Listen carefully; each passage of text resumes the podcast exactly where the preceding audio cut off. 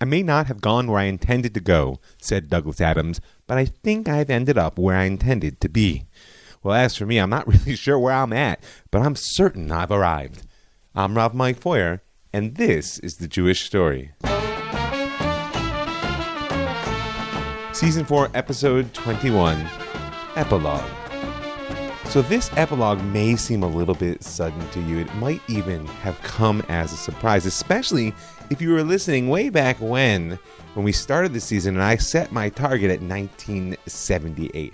I stand by that periodization that there is indeed a chunk of time from post 67 to 1978 that deserves to be considered. Nonetheless, sometimes you just have to let life take its own course. You ever experience your life as the world coming at you in waves.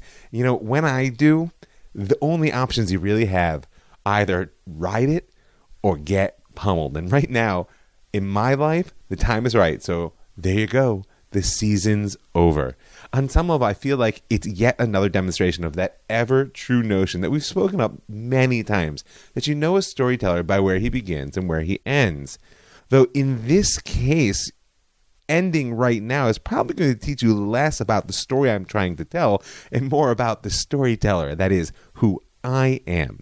Now, I do want to tell you I won't leave you bereft of content for the summer. In fact, I have a very exciting proposition for you. Stay tuned for a six week series on survival Zionism, the years from 1938 to 1946, and most importantly, it's a live series. It was recorded at Pardes in my Jewish Story live class.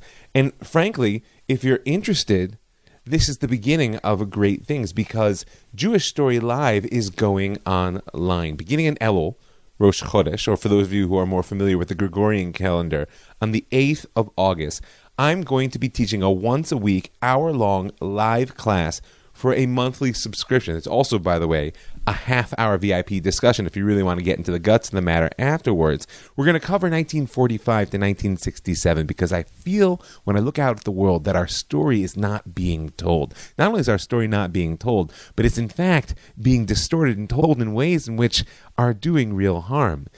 I know that the podcast is out there already, but this class will be an in depth engagement of all that critical period has to offer. And if you're listening right now, then you are available for an early bird special discount on the monthly subscription. You can see the link coming up on Facebook. You can find it on jewishstory.co. You can send me an email at ravmikefeuer at gmail.com. I'm happy to share with you the details of how you can register. Now, that being said, Stay tuned for that live series, six parts. It'll keep you occupied for the summer. And personal circumstances aside, I do think there is a good reason to end the season now. You know, we're accustomed to think about the chapters in the saga of the Jewish state in certain ways, and one of them was, of course, 1948 to 67. Call it from birth to adulthood. And there are many good reasons for that. I did it myself more or less in season three. And the next obvious step in that chapterization is very neat 67 to 73, because if the first was birth to adulthood, then we'll call 67 to 73 the facts of life. It's when you realize growing up is not going to be so easy. And there's much to learn from that breakdown but I'm not going to recapitulate two whole seasons right now. I do want to throw just a little bit of skepticism on the neat and tidy 48 to 67 to 73. Remember, periodization, this urge to break the flow of time up into neat chunks in, for the sake of understanding or at least communication is not a bad thing, but it's always driven by a value. We don't randomly place markers on the places in which we feel that time has shifted. So you have to ask yourself, and it's one of the things that we'll actually consider at the beginning of next season, where else might 67 to fill in the blank rather than 73 have gone? But for now, my goal is an epilogue. And that's kind of be a little bit tricky when the Yom Kippur War has been such a weighty closing event. We did touch on some of the international and domestic aftermath of the war in the last two episodes, and I hope you found that enlightening. But it was clear, if you were listening closely, that there's much more to each of those stories to be told, and we will do it. You know, people are fond of calling the 1967 war the war that shaped reshaped the Middle East. But they often miss the fact that then they should call the 1973 war the war that reshaped it again. It and the world. Because in fact, the global context for the struggles of the Middle East is going to be of rising relevance to the story of the war's aftermath that will be told in the chapters ahead. But in order to understand any of it, before we can really get into the guts of how the Yom Kippur War and its impact unfold not only in Israel and the Middle East, but in the world, there's an immediate element of the context that should be obvious, but nonetheless deserves to be emphasized, particularly at this moment, right at the end of the war. And that is its trauma.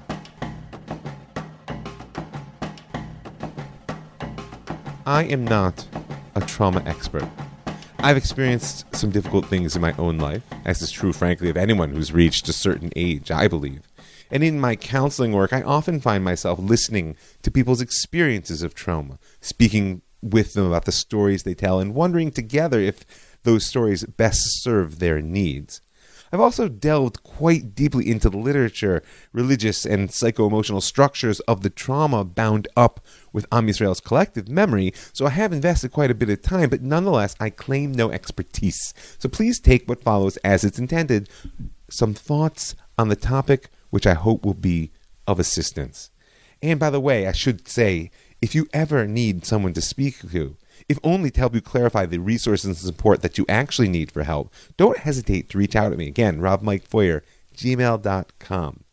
Now, I do have a working definition of traumatic experience, which has emerged not only from my own reflections, but the interactions I've had with many people. And this is it that a traumatic experience is one so disturbing to our sense of safety and selfhood that it causes a blurring of past and present which rob us of agency in seeking the future.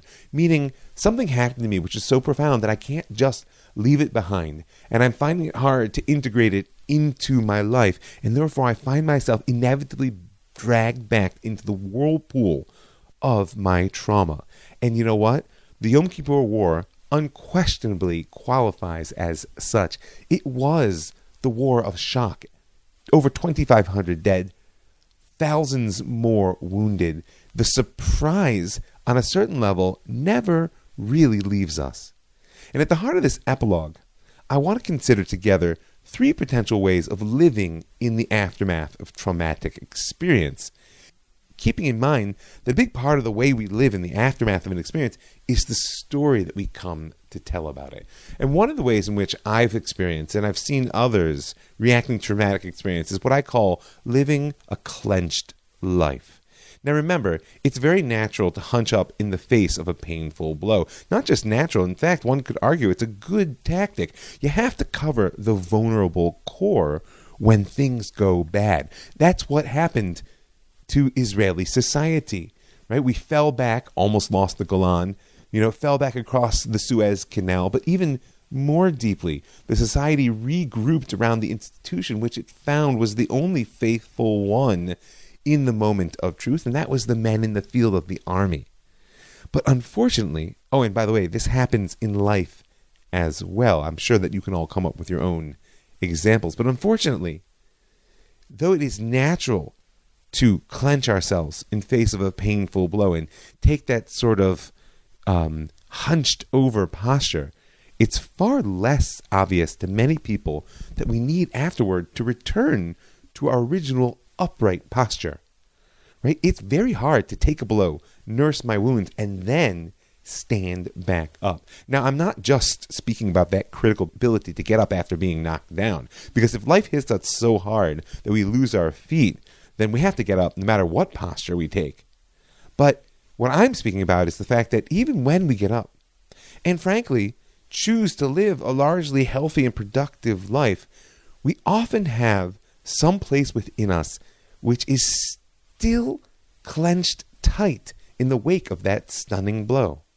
It might express itself as an ever fearful place, one we know because it demands our attention by constantly warning us don't forget what was, don't don't ignore what might be, and in fact, the sense of paranoia, this idea that the Arabs will perpetually want to throw us into the seas, is a very important after effect of the Yom Kippur War, which frankly plays itself out daily in Israeli society even now.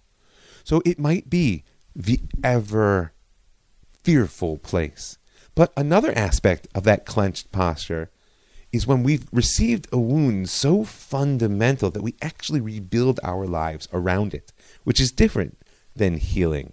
And when we do that, sometimes we fail to notice how essential to our life that wound has become and the posture we've taken in relationship to it. We forget what it ever felt like to stand up whole as we were before the blow. Now, the Yom Kippur War dealt such a stunning blow to society, Israeli society, and frankly, as we pointed out through the small but potent example of the oil embargo and the fact that OPEC really gained its central place in the global economy through that to world society. And in the coming season, we'll trace the places where it still warps the fabric of Israeli society, of Jewish culture, and frankly, in the international scene in the season to come. Because Israeli society, in many ways, will be a classic example of people who get up after traumatic experience, but don't necessarily do the deep work which allows us to let go of the posture of defense that was necessary in the face of the original blow. It's a society that grows and thrives, but particularly when it comes to leadership and certain aspects of culture. And don't forget that the war veterans of 73 are today's foundational generation. Part of that society remains built around the blow of the 1973 war, even now. So that's a discussion to be continued. So we have that ever clenched posture, be it conscious or not. And then there's this idea of letting it go. Now, there are competing camps, and they tend to rear their heads quite quickly with more than a little bit of vehemence when you talk about letting traumatic experience go. Some see this as a positive act, the ability to leave the past behind and free ourselves for the future, while on the other side of the line, there are those who label this as a suppression of our experiences, a sacrifice of an honest look at the past for the sake of usually functionality in the present. And of course, the issue is not binary. Both attitudes might be desirable and dangerous at the same time. You want to be very careful leaving pieces of yourself behind. And even traumatic experience can be essential to who you are, as we'll see when we get to the third option. At the same time, you don't want to let the past overtake the present because you'll never get to the future. And sometimes a little bit of self control and even mild suppression is a necessary response in order to keep one's life moving forward. The real question is how? How do we let go even a little bit of an event which, though it is past chronologically, has left such a deep imprint on the psyche that in some sense I experience it anew every day, or in the case of the Yom Kippur War, we experience it anew every day. You know, I myself think that the word trauma is in danger of being beaten into irrelevance in our current cultural discourse. You may have noticed it, and I don't want to launch off to some rant about privilege, but when some people in the world are traumatized by literature, and others by pillaging militias. We need to clarify the term before it loses all meaning. There are definitely things which we may experience as painful, but we need to just let roll off our back. They may even be real things. And the only way to do this is to do the work now. To, in a healthy fashion, ground myself in a sense of self so profound that I can make an honest distinction between that which threatens me and that which does not, but was simply a painful experience. Now I recognize this is far from simple. In fact, it's a lifetime of work. Nonetheless, it can't be avoided because if we don't do that work of grounding ourselves deep enough in knowing that which actually threatens us and that which may be painful but in no way actually is going to derail us, then what we'll be left with is either accumulating hurts and magnifying them into traumas or suppressing the things that really need to be engaged. And I want to say that the thing I'm most wary of is especially when I look at our material culture and the sort of uh, type of values that have risen to the fore in the public field, what I'm worried about in the wake of 1973 and frankly this very morning is our tendency to mistake distraction and suppression for a real letting go. the present moment may not be the right time to deal with my pain. It may have been necessary after 1973 not to delve deeply into how much we were wounded, but to get back to our feet and move on. It's often worthwhile to focus elsewhere. But when a person or society attempts to lose their pain by immersing it in other concerns, be it hectic cultural events, be it consumerism, be it drugs and alcohol and other types of distraction, then they're just passing the buck down through their life and potentially down through the generations because intergenerational trauma is indeed real. And that bill will come due at one point or another. You know, the means of actually letting go are many, and I don't want to delve into them too much right now because this was meant to be a quick epilogue, and I feel like it's already ballooning. But I do want to note one which is very important cathartic confrontation. The ability to actually look the consequences of what's happened to me, or perhaps what I've done to others, in the face. If you haven't read it, you need to go right now and pick up Yehuda Avner's book, The Prime Ministers. It's a fantastic exploration of his experience at the inside of the highest levels of Israeli politics over the course of decades. And in his book, there are many moving things. One that I found really most powerful was where he describes a meeting between Israeli and Egyptian wounded war veterans. It was part of the Sinai Accords peace process, and wisely so, because there was a recognition that while politicians might sign treaties and nations might make peace, peoples are the ones who need healing. So just picture it war veterans, wounded war veterans from 1948, 1956, 1967, the War of Attrition, and of course, the Yom Kippur War, all coming together to do what? To see one another, to recognize their shared pain, to perhaps inside themselves by taking responsibility, letting go of blame. There's so much to be explored there. So we have taking a clench posture, that tendency, whether aware of it or not, to build ourselves around the survival instincts which allowed us to overcome the pain of the original trauma to begin with, and yet can often lock ourselves into a posture that we don't really want to have, which isn't indicative of who we actually are. And then there's the challenge of letting go, be it through the negative path of distraction or through the recognition that not everything is a traumatic experience which needs to be clung to and processed, or through the many options of a deep release, not the least of which is this cathartic confrontation. And finally, last but certainly not least, is the method which is most dear to me, which is learning to tell a new story. Now, I'm a believer, both from my own experiences and from my reading of the Jewish story, that there is a possibility of transforming our pain into a positive source of identity, or more critically, into a source of positive identity. This is the difference between being a victim and a survivor. And I'm not going to delve right now into how one does that, because of course, that's really what lies ahead in the season to come. But I do want to say that before we can understand anything, here in this epilogue, we need to give honor to the trauma of the Yom Kippur War, which ripples down through Israeli society to this very day.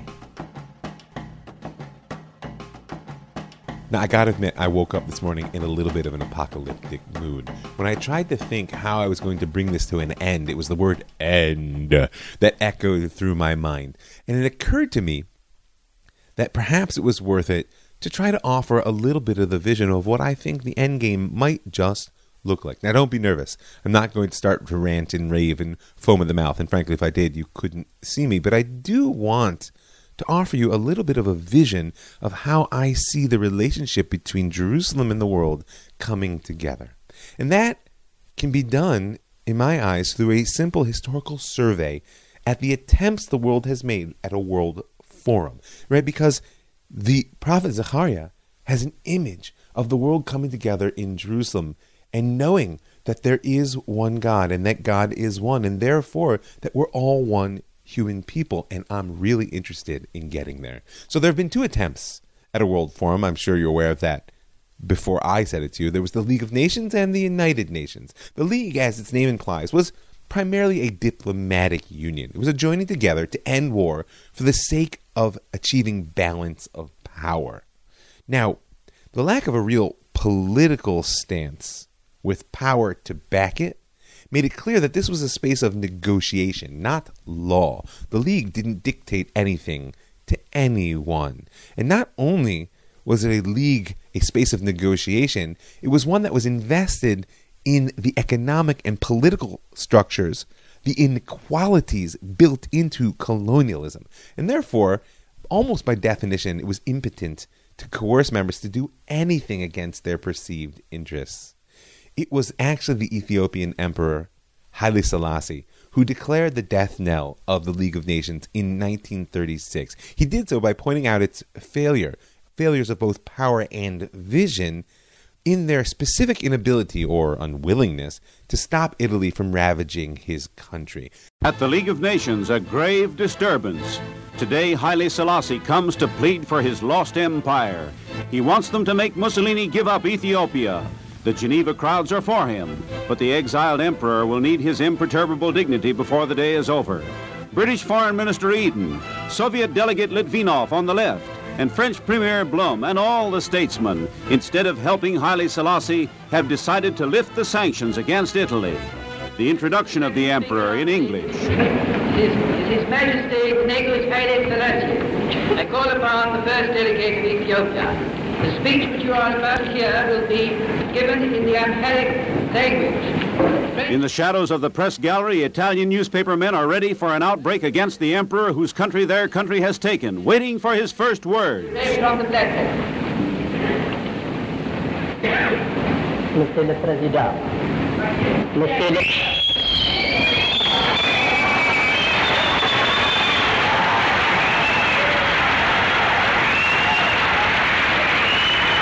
Trying to quell the disturbance, lights turned out.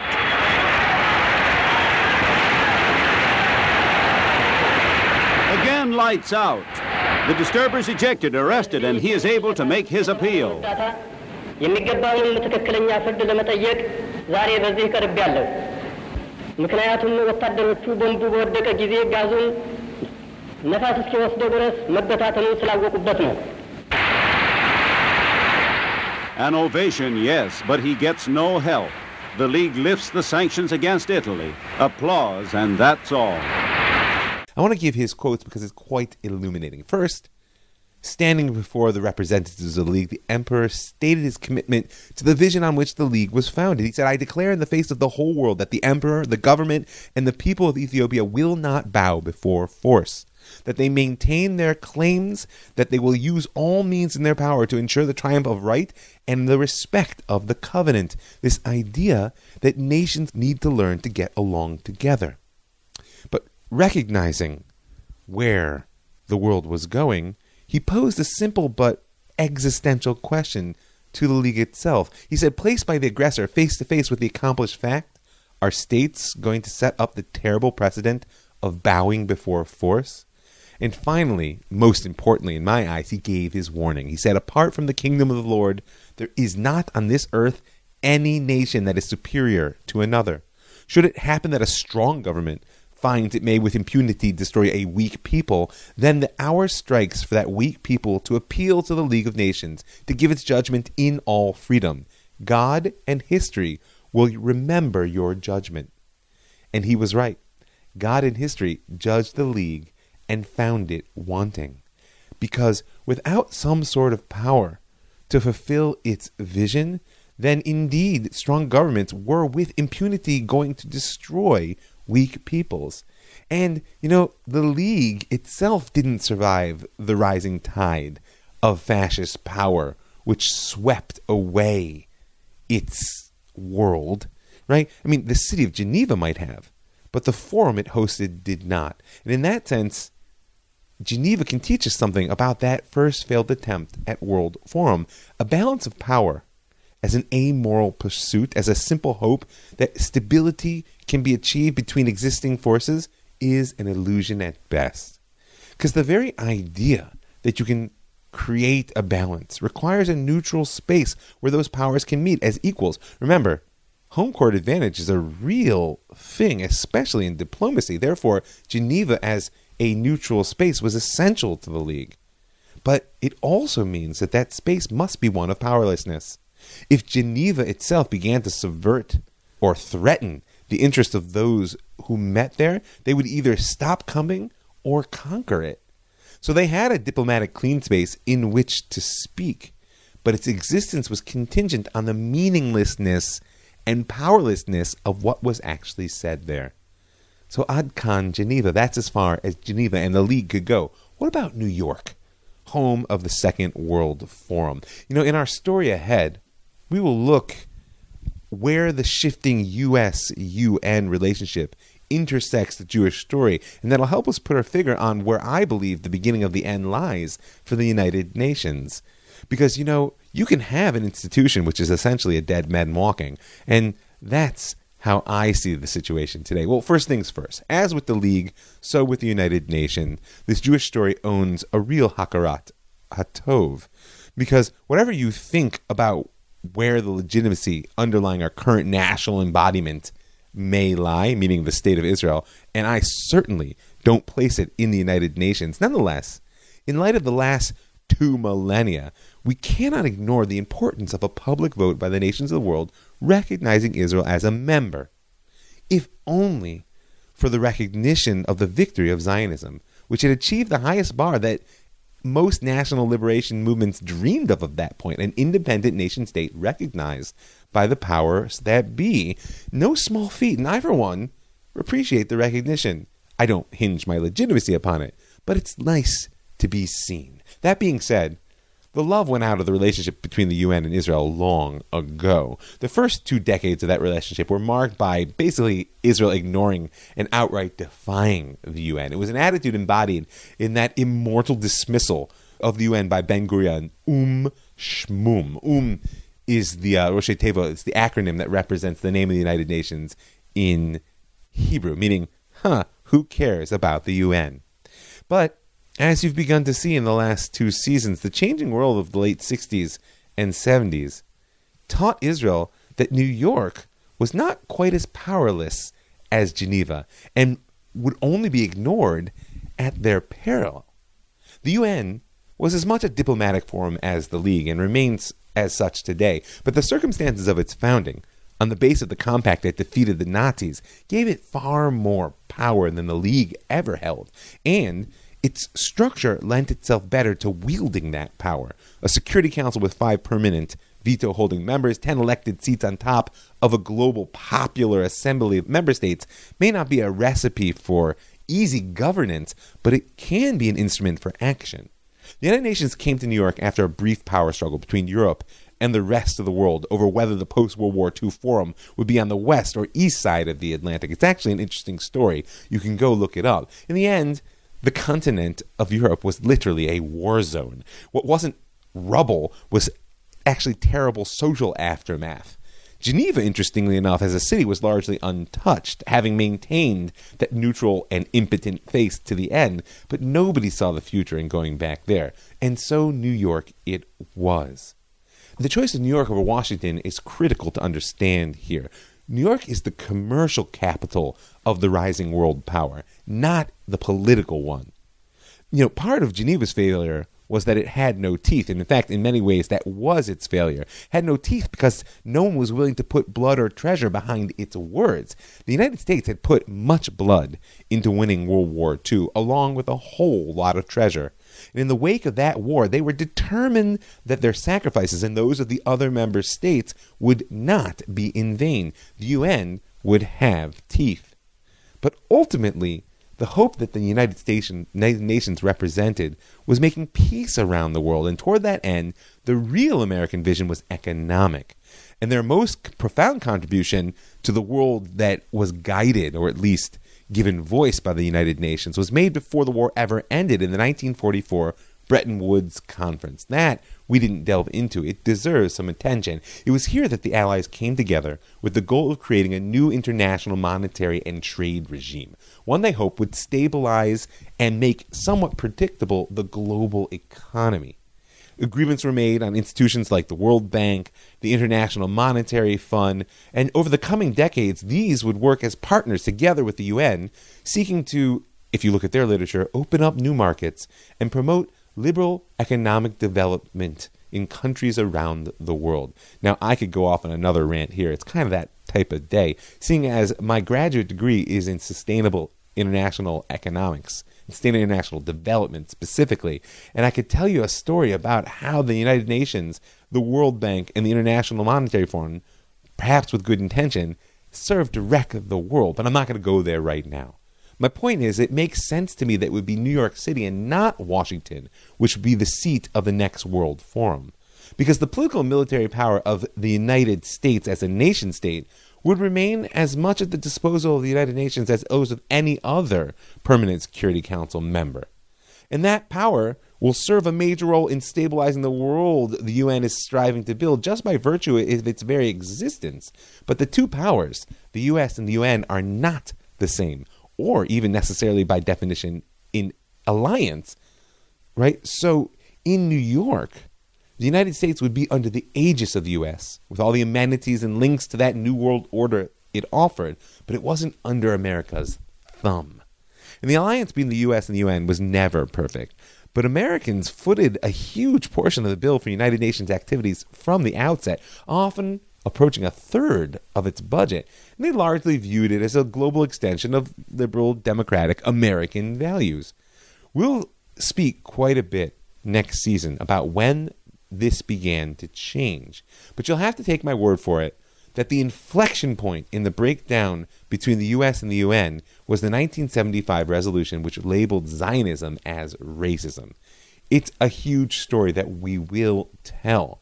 But for now, think of it as the next victory in the battle of Israel's enemies after the Yom Kippur War. It was the opening of a new narrative diplomatic front in that ongoing struggle to destroy the Jewish state, a battle that itself was fueled by the petrodollars, which were the product of the oil embargo from the Yom Kippur War. And thank God, around that disgusted almost every American, especially in New York City. Now, the fall of the UN is yet to come physically. It hasn't gone the way of Geneva quite yet. But with its rise as a stage for global hypocrisy, as a platform for weaponizing narratives and undermining truth, that fall can't be long in coming. And even considering the foundational Cold War split that the UN struggled with, I will be able to demonstrate to you in the coming season that the hatred of Israel which drives the member states around that corner. Trust me, we'll talk. And in my eyes, today, the UN is part of the problem in the world, not the solution, because of the legitimacy of voice it bestows in such a falsely egalitarian way on all the nations of the world. You know, I also wonder, frankly, if New York City will fare as well in the aftermath of the breakup of the Second World Forum as Geneva fared in the aftermath of the breakup of the First. But that brings us to Jerusalem. So finally, if Geneva was at least a hope for some balance and boundary, call it striving for physical safety for all, then I might call New York a desire for universal rights, the drive to create social and economic structures which can empower every individual to pursue life, liberty, and pursuit of happiness, however that may look. Each of these had their shortcomings and, frankly, their successes. Each was also bound up in noteworthy ways with the return of Am Yisrael to Eretz Israel, right? The British Mandate led to the initial bridgehead of the Anglo-Zionist alliance, and ultimately, the state, the United Nations, brought that state into international recognition. But they functioned really as facilitators of process. Now we're home, and we need to actually adapt to what it means to be here. And I have a dream that the Third World Forum will gather in Jerusalem. And it's not just going to be a simple third iteration, it will reflect all of the achievements which came before it, hopefully in a real way. The global balance of power, one that is deeply committed to a peace founded on justice and tremendously effective in applying power to maintain it, a redeemed Geneva, if you will. It's also going to have to rest on a socioeconomic system which is healthy, wise in its mean, and committed to both growth and sustainability, which may sound contradictory, but if you look at life, apparently it's possible. That would be the best of New York. And it will add to these that which will actually make them work, a profound light, one which will illuminate, which will drive the moral evolution of humanity right down to the least of us. And once you have an individual who feels not only empowered but responsible, obligated to make their actions match their vision and to recognize the collective responsibility we all have to build a better world, then Jerusalem can inspire us with the social will to come together and open new horizons within our own human spirit that offer energy undreamed of. When the nations of the world come together in Jerusalem, let it be soon, let it be now, they may perforce have to discuss matters of society, economy, maybe even conflict. But they will come to Jerusalem to do that because something else is always offered here. This is a live connection to creation. It's that house of prayer for all people. It's a place where any open hearted human being can come and be lifted, if even ever so slightly, up into a broader horizon. And the forum that gathers here, and that day will come in Jerusalem, won't be just wise or powerful. They'll be able to bring humanity together in a profound and real way. And what will result will be that ever inspiring vision of Tzfanya, which I personally cling to as my real messianic hope. Then, says the prophet, I will make the peoples pure in speech. We'll be able really to share a language, not the technical ability to communicate, but the depth of relationship and mutual understanding that allows us to really connect so that we will all invoke the name of God, the Avdo Shechem Echad, and we will serve and labor together in one accord. Let it be soon, let it be now. Ad kan, Season 4.